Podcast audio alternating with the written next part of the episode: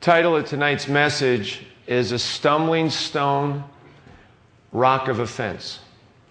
A stumbling stone and a rock of offense. In verse 32 of Romans 9, that is the statement. But as we study this, whether we get through all of 9 tonight or not is irrelevant. But just think of that statement a stumbling stone and a rock of offense. It's talking about Jesus Christ, that he's a stumbling stone and he is a rock of offense. Now, that is for the world, definitely. Paul, in this letter to the Romans, as we looked at last time in the first few verses of chapter 9, Paul is trying to plead his case. He, his heart is broken for his fellow Israelites, the Jewish people, that they are not seeing something that's very plain and evident to them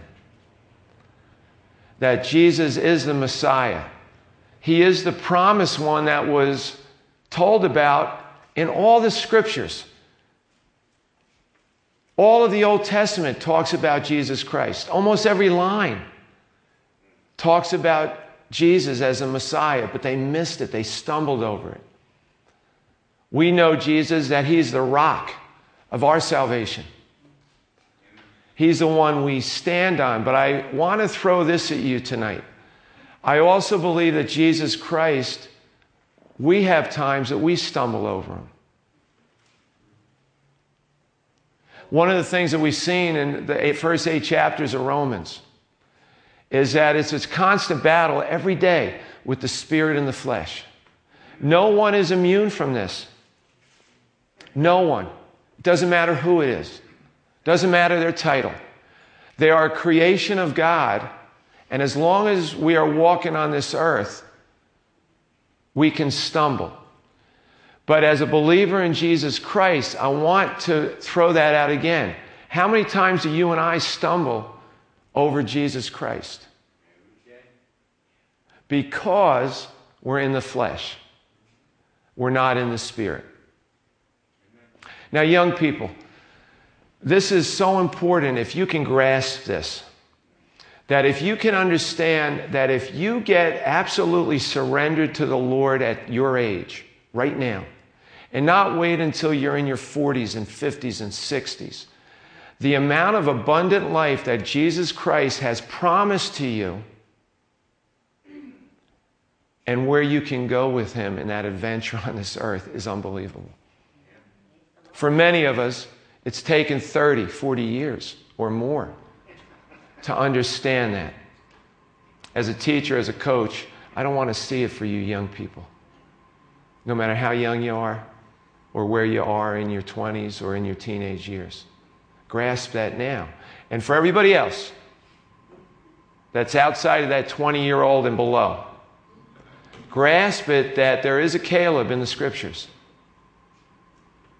There is, there are people over 80 years old that the God used mightily while they were still walking on this earth.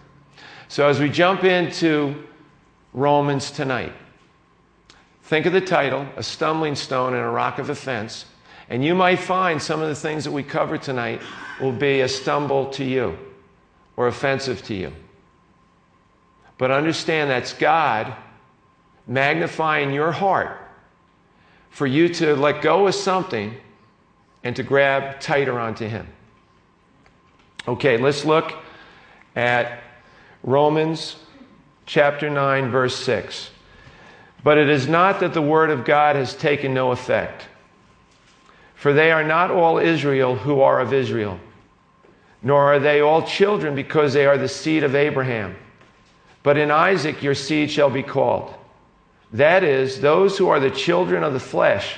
These are not the children of God, but the children of the promise are counted as the seed. For this is the word of promise.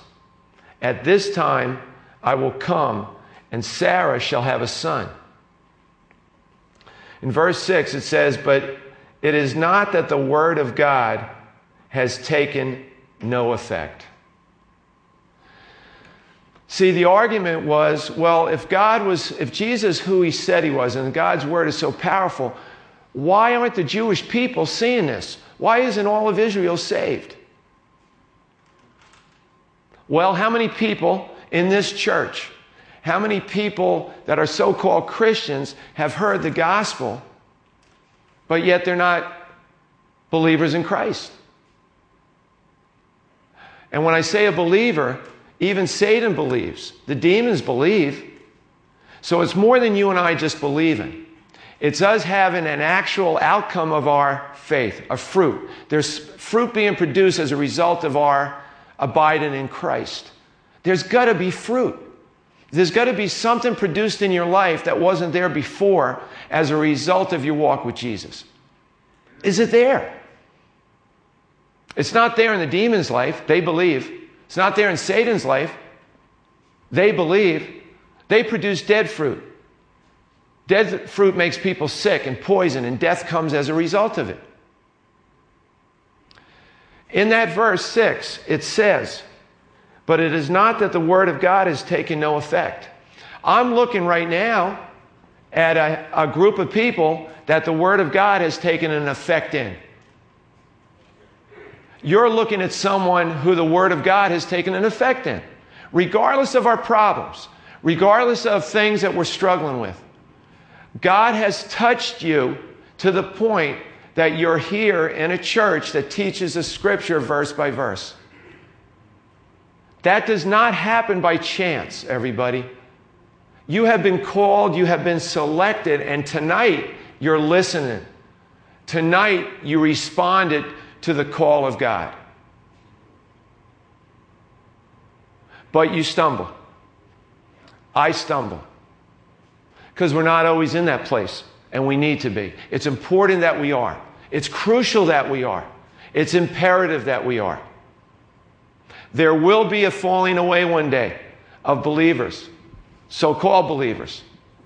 But those really called by God will not fall away.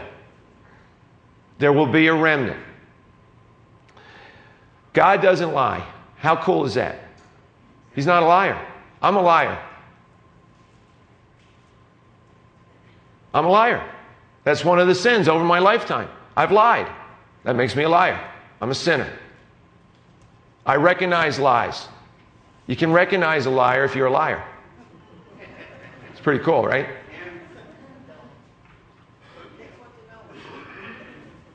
Takes one to know one, that's right. Takes one to know one. Okay?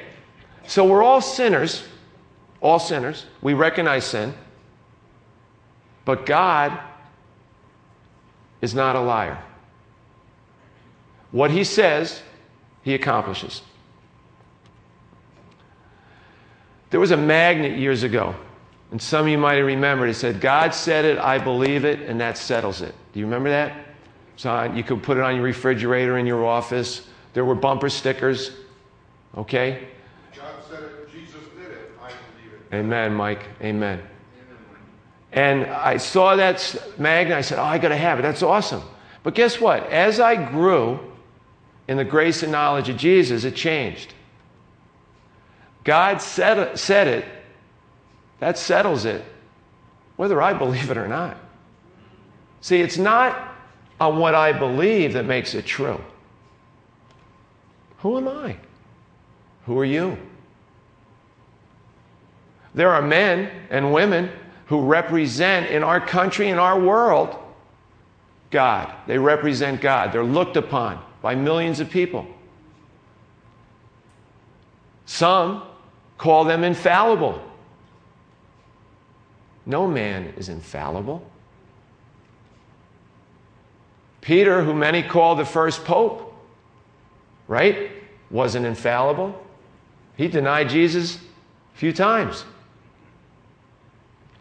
That's not infallible. So, what God says settles it.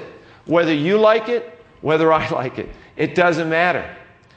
You have in your hand a supernatural book that proves that everything that God has ever said or promised has come to pass, or if it hasn't been fulfilled yet in prophecy, will come to pass. It's going to happen. Jesus is going to come back one day. There is a heaven, there is a hell, there is sin. See, sin does not change. The same sin that was back in the days of Adam and Eve and throughout history are the same sins today. Doesn't matter who says it changes. Doesn't matter. God said it, that settles it, whether you or I like it or not. Once we get to that point that we really believe that everything in God's Word is true and put there for a reason, we will stumble less over the things that come into our path. For they are not all Israel who are of Israel, verse 6 concludes. Now remember, Israel means governed by God. So let's just put that in there for a second. For they are not all governed by God who are governed by God. Hmm, doesn't make sense. How about this one? For they are not all governed by God who are born, who are part of the Jewish heritage. They're not all governed by God. It's a choice. You're not just born in to the family of God. You can't be. It's God doesn't have grandkids. You can't, you can't go that way. If I'm a Christian, doesn't make my daughter a Christian. My mom's a Christian, didn't make me a Christian. It's an individual choice that you have to make, that I have to make, that we made. But what are we still stumbling on in God's Word? If you don't read God's Word, if you have no knowledge of it, what happens? You get stumbled on things in this world that maybe if you knew what God was saying, you would recognize it and not stumble over what's coming into your path because Jesus is alerting you to that situation. Verse 8 that is, those who are the children of the flesh, these are not the children of God. I want to read that part again. Those who are the children of the flesh, these are not the children of God. But the children of the promise are counted as the seed are counted as the seed. Turn with me to Galatians, please. Chapter 3. Verse 15. Galatians chapter 3, verse 15.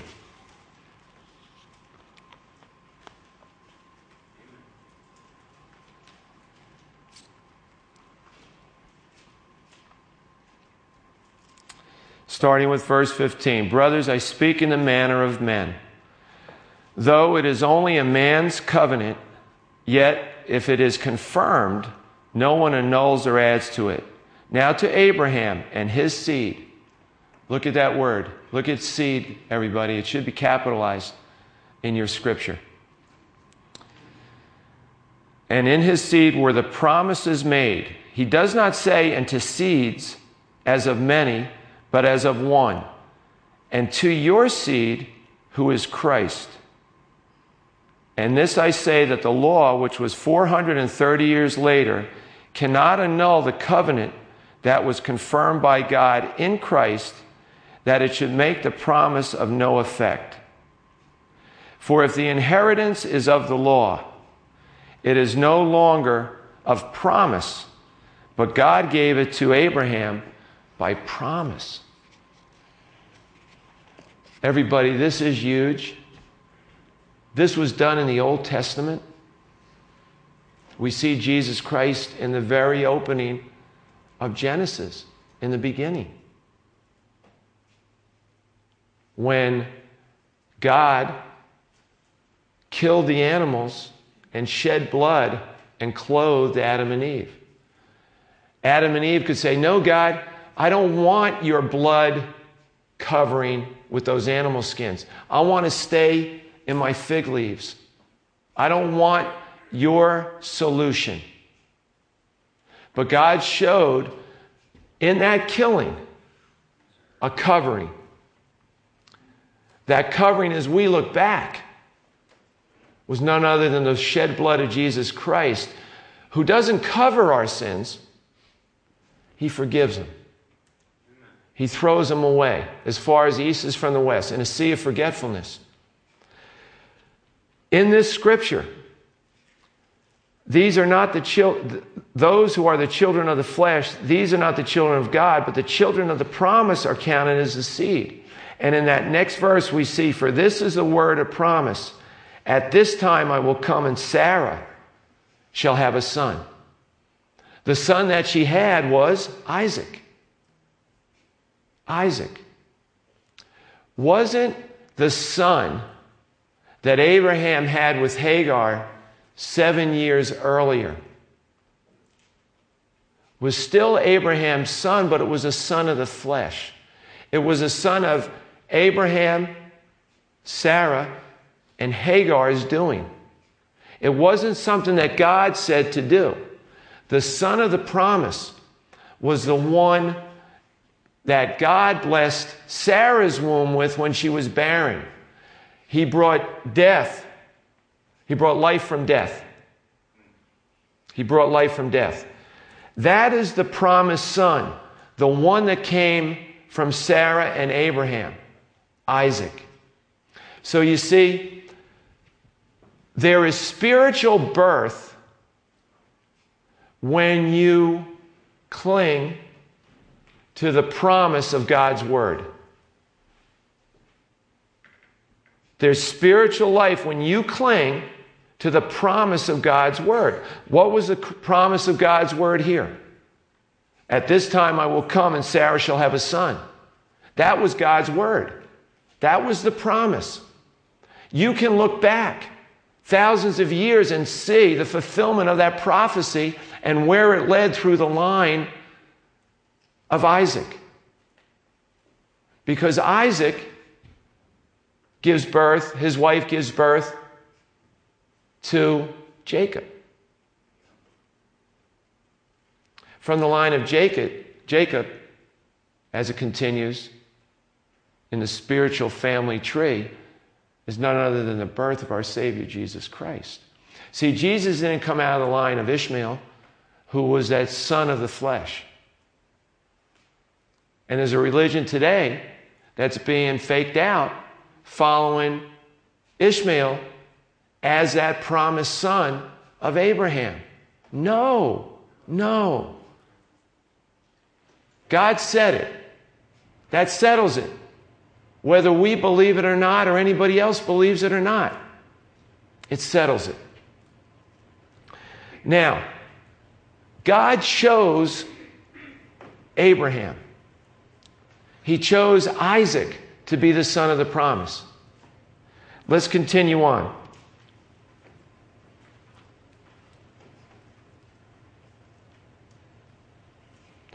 And not only this, but when Rebekah also conceived by one man, even by our father Isaac, there's a continuation, everybody, of that family tree, the spiritual tree.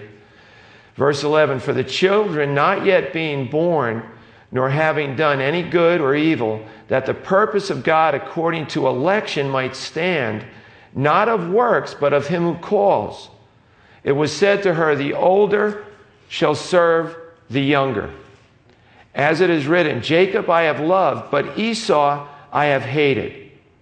What shall we say then? Is there unrighteousness with God? Certainly not. So let's look at, before we get to 14, let's just look at 10 through 13, because there's some stuff in here. Now, the next thing that we're going to look at is God's promise to Abraham was to have a son from the Spirit. We see that in Isaac. But now some people might say, well, what's so special there? Well, one of the things that's special is Sarah was barren. She was 90 years old. Abraham was 100 years old. They were past the childbearing years. There was life from dead situations. Are you in a dead situation? Do you think there's something going on in your life that is a dead end or there's death? Understand that you serve a resurrected God who brings life out of dead situations. You, as a Christian, and me as a Christian, shouldn't be hopeless because we serve a God of hope. There is life in God. Now, what he's showing us here, it doesn't matter who you are. It doesn't matter who you are. You see, in this verse, when Rebekah had conceived in verse 10, notice the next verse. For the children not yet being born, nor having done any good or evil. These two kids in the womb, the twins, what did they do to achieve any merit? What did they do? Nothing. They're in the womb. They're swimming around. There's nothing going, there's nothing. But notice how God, according to that word election, everybody, you've, you've been called. Remember in the other verses of Romans, you've been called. You've been predestined. You've been ordained. You're called by God. You can reject the calling, you can walk away from His calling. Or you can listen and respond. By His grace, He's calling you. Now, like the twins in the womb, there's nothing special about you or me. There was nothing special about Jacob and Esau. Nothing. It was God's election. He chose to choose Jacob. He chose that. Jacob was nothing special. If you know anything about Jacob, what was, what was he? He was a deceiver, he was a heel catcher, he was a conniver. Huh? God chose him? Why, why didn't he choose Esau? Well, choose Esau. Go ahead. He threw away his birthright for food. Real man of integrity.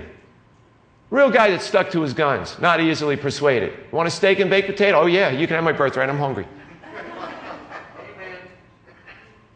How easy do you and I give up the things of God for the things of the world? How easy do we stumble over the rock that is Jesus for something of the flesh that's temporary? It's two young ladies I just met today, 9 and 11. I told them, what I tell you, girls? I used to be 9. I used to be 11. I used to be their ages combined. But not anymore. It's temporary. What I'm looking at is temporary. What you're looking at is temporary. We're on our travels pilgrimage to an eternal destination. God sends His Word into our lives for a purpose. It has a purpose to achieve. So, just like this with Esau and Jacob, you might stumble over this Jacob I have loved, but Esau I have hated. Don't. Don't stumble on that. Okay? Because there's a couple things here. One is, in this particular part, he just chose one over the other. It's not because he hated Esau, he loved Esau. Esau was one of his creations. But if you check out the verse in the Old Testament, all that's talking about is Esau is also known as the Edomites, and the Edomites warred against warred against Israel. They were mean to the children of the promise. And God hated the Edomites for what they were doing. The things that they were doing to the Israelites. God wants the Edomites, or wanted the Edomites, to be saved. And I'm sure there were Edomites that were called and chose the God of Abraham, Isaac, and Jacob. But as a nation, they were after the Israelites. We can see that today. There's countries at war against us. There's people within our own countries that kick our flag around, desecrate, desecrate synagogues and churches, all in the name of Jesus Christ. Think of that one. It's not the Jesus of the Bible, it's the Jesus that they're construction. Just like they made idols to look like men and look like women. There are people that are making God look like the God that they want to serve. But that's not the real Jesus. That's not the God of the Bible. Verse 14 What shall we say then? Is there unrighteousness with God? Now remember, Paul is talking to people. And these are things that he's hearing in a society that is anti Jesus. You have the Romans with their pagan gods and pagan temples. You have the rabbis and the Pharisees with their synagogues and walking around like holy men. People are choosing the Roman gods, the Jewish God, a combination of the both. They're doing that today. It hasn't changed. It hasn't changed. What are we seeing in our society today? We're seeing the God of Christianity being mixed up with all these other religions. And those, like you and me, if we stand out and say, no, you can't do that. You can't mix all that together. You can't mix Jesus Christ with Buddha or Islam or Confucius. You can't do that. Jesus stands alone. It's Jesus and nothing else. But how can you say that, Vinny? I didn't. I didn't. I'm just repeating what shows in the Bible. There's only one God. Jesus said He's the way, the truth, and the life. He's the way, the truth, and the life. He didn't say, I'm one of the ways, I'm one of the truths. He's it. There's nothing else. God said it. That settles it. Doesn't matter what I believe. Doesn't matter what you believe. Doesn't matter what the world believes. God sends His word forth and it will be accomplished. Amen. We will stand on the side of victory one day and see all of history, His story, all of His story, and all the things that happened in it led to the conclusion that Jesus is the way, the truth, and the life. And that no one who's standing with Jesus came to him on any other way but through the cross of Jesus Christ and through the power of the resurrection and the filling of the Holy Spirit. That's powerful. That's life changing. Should be. Should be. God is, God is righteousness. How can he be unrighteous? God is righteousness. There's no other righteousness but in God. Verse 15. For he says to Moses, now we turn our attention to someone else right now. Okay, we're turning to Moses, another Hall of Famer. Another Hall of Famer. For he says to Moses, I will have mercy on whomever I will have mercy, and I will have compassion on whomever I will have compassion.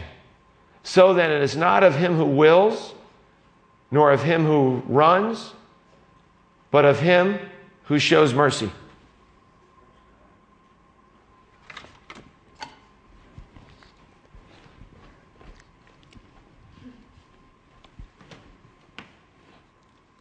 I know somebody told you you're wonderful today. I know somebody told you you were awesome today. You can keep those.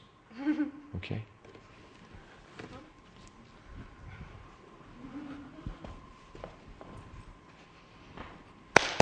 Sorry. I wanted to give it to them. I just wanted to bless them. No hard feelings. No hard feelings. I just want to give it to them. Okay? Form of grace, form of mercy. Just chose them. Okay?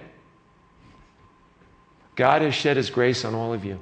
He has shed His mercy on all of you. Everybody here, sit in here. He's done that already. You and I deserve to go to hell. Amen.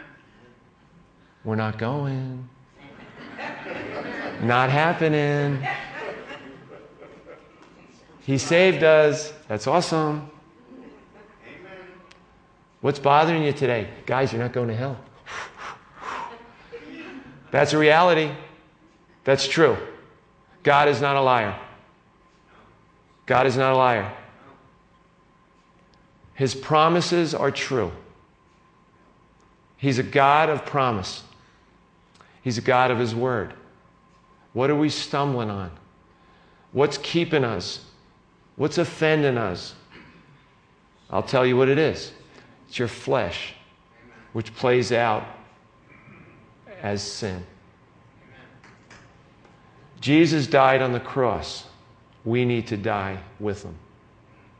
Jesus resurrected from the dead. We become born again. He modeled the death that we need to die. Not physically, of course, spiritually. We need to spiritually die. We're crucified with Christ. It's no longer us that lives, but it's Christ with us. Okay? So you're crucified with Christ. When you become born again, you're a new creature. The old is gone.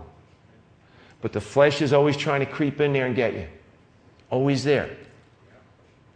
But are you a child of the flesh or are you a child of the promise? If you're born again, you're a child of the promise.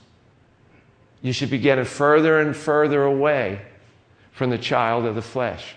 Remember, Abraham sent away Hagar and Ishmael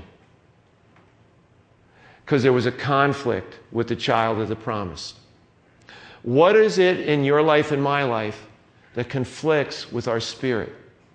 We need to send it away. We need to stay as far away from it as possible. How do we do that? Well, if it's something that you're looking at in the quietness of your home, you need to take that computer or whatever it is you're looking at, smash it. Or get a protection on that computer by somebody else in your house. They know the code, they, they lock it. You're accountable. If you can't do that, you got a major problem, everybody honest, and it's just going to get you deeper and deeper into a hole that you may never recover from. If it's a drink or a drug, you got to stop going to those areas that pull you in and walk further and further away from it. Just like Abraham and Sarah did with Isaac, they separated themselves from the child of the flesh. Understand today, over in the Middle East that, that those offspring are still butting heads. Ishmael's offspring and Isaac's offspring are still battling. But understand, God is so wonderful and awesome. He takes the history of the world and shows you your individual walk with Him. Just like the flesh and spirit are struggling over there supernaturally, the flesh and spirit are struggling within each of us. Your faith needs to grow. Because when your faith grows, you're able to distance yourself from the child of the flesh. Amen. And the only way your faith grows is by you getting into God's holy word. Yep. That will separate you and me and make us strong and able to walk away faster too. And recognize what we got to walk away from. Because there's probably some things that we're doesn't seem too bad, but it's grieving God's Holy Spirit. It's keeping us from being right on the same page with Jesus Christ and the Father and His Holy Spirit. There's something that's just getting us a little off course.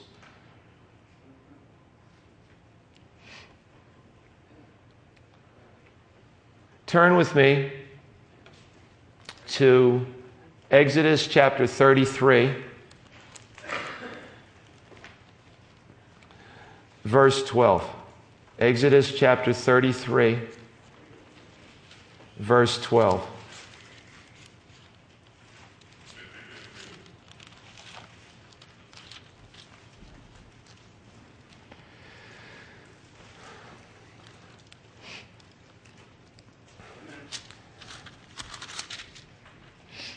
Okay, and is Exodus 33, verse 12.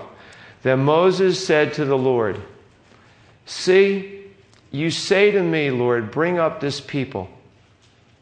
But you haven't let me know whom you will send with me. Yet you have said, I know you by name, and you have also found grace in my sight. How many times do you and I miss a blessing because we want somebody to go with us? When the Lord is prompting you to do something, and you say, oh, I, I wish you know, he would go with me or she go with me or where's my wife right now? And God, I think, it wants us to just act at the moment before the moment becomes past. Verse 13 Now therefore I pray, if I have found grace in your sight, show me now your way, that I may know you, and that I may find grace in your sight, and consider that this nation is your people. And he said, My presence will go with you, and I will give you rest.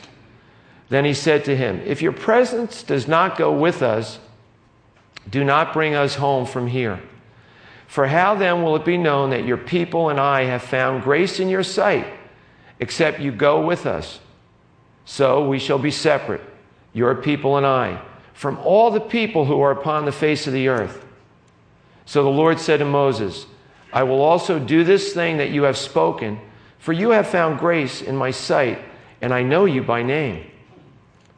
And he said, Please show me your glory. Then he said, I will make all my goodness pass before you, and I will proclaim the name of the Lord before you.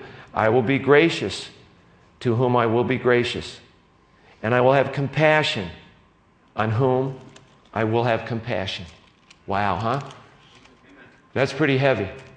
What's going on in those passages there? Notice, I love verse 16, and I believe this applies to you and me also. For how then will it be known that your people and I have found grace in your sight, except you go with us? So we shall be separate, your people and I, from all the people who are upon the face of the earth. And that included the Jewish people who did not believe the promise, as well as the non Jewish people who were just in the world that had no clue what was going on. But you have been called, you have been chosen, you have been selected. Do you know God's promise to you? Do you know His promises? Do you cling on to those promises?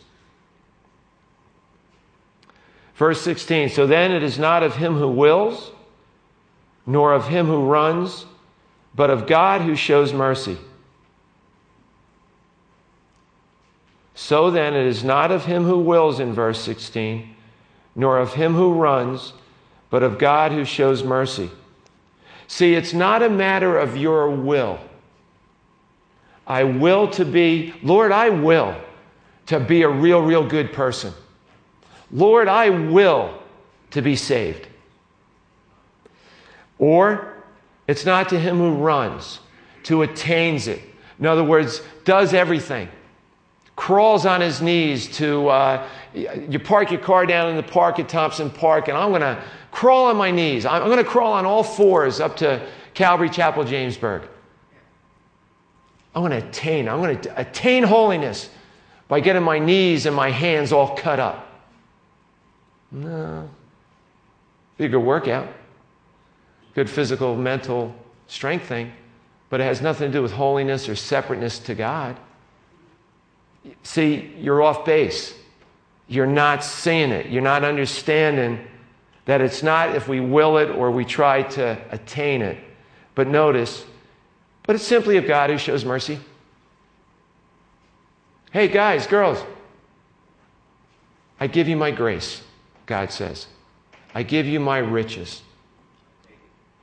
I give you my mercy. I give you my grace. I give you blessings. You don't deserve it, but I give it to you. I love you. And I show you my mercy. You deserve to go to hell, but you're not going. That's mercy. Imagine if he gave you and me justice. Oh boy. I don't want God's justice. You don't want his justice. You want his grace and mercy. Stay there.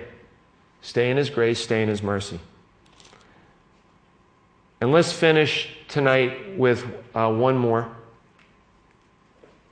For this, verse 17, for the scripture says to Pharaoh, think of the people we've seen tonight, all selected by God. Everybody that we've looked at is selected. But remember, you're called and selected too. But let's check out this guy. For the scripture says to Pharaoh, For this very purpose, Mr. Pharaoh, I have raised you up, that I may show my power in you, and that my name may be declared in all the earth. Wow, huh? Pharaoh was an enemy of Moses. But understand that God shed his grace and mercy on Pharaoh also. He did. He did. We know at least nine or ten times he did. With all those plagues. God was trying to shake Pharaoh to wake him, but it didn't work. Sadly, it didn't work. But notice it was God's purpose to raise up Pharaoh, that God could show his power in Pharaoh. Why? So Pharaoh could have a sphinx, so Pharaoh could be painted on a wall, so we could be talking about Pharaoh as a hero of history? No. Look at the last line of verse 17. That my name, the holy name, of God Almighty may be declared in all the earth. That's the only reason he raised up Pharaoh. So, in our history today, in our present day, doesn't matter who the prime minister is of Israel. Doesn't matter who the president of the United States is. Doesn't matter who our governor is. Doesn't matter who the principal superintendent of our schools are. Everyone is chosen for a reason. Now, here's where you and I got to be fruit inspectors. We need to be fruit inspectors. Are those people who are put in positions of authority children of the Spirit or children of the flesh? If they're children of the flesh, by all means, pray for them for their salvation. Watch their decrees, the things that they're passing down. Because they're probably just trying to do it for political gain and to elevate their name, their power, their prestige. But oh, you find one that's a children of the flesh, uh, spirit, I'm sorry, children of the spirit, pray for them. That God's anointing may be on them and that they may declare to all the earth the name of the King of Kings Jesus Christ, the rock of ages.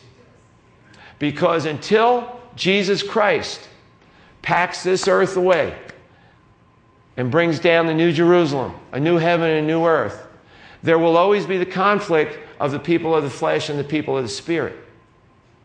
You and I need to understand that we can't be in the middle.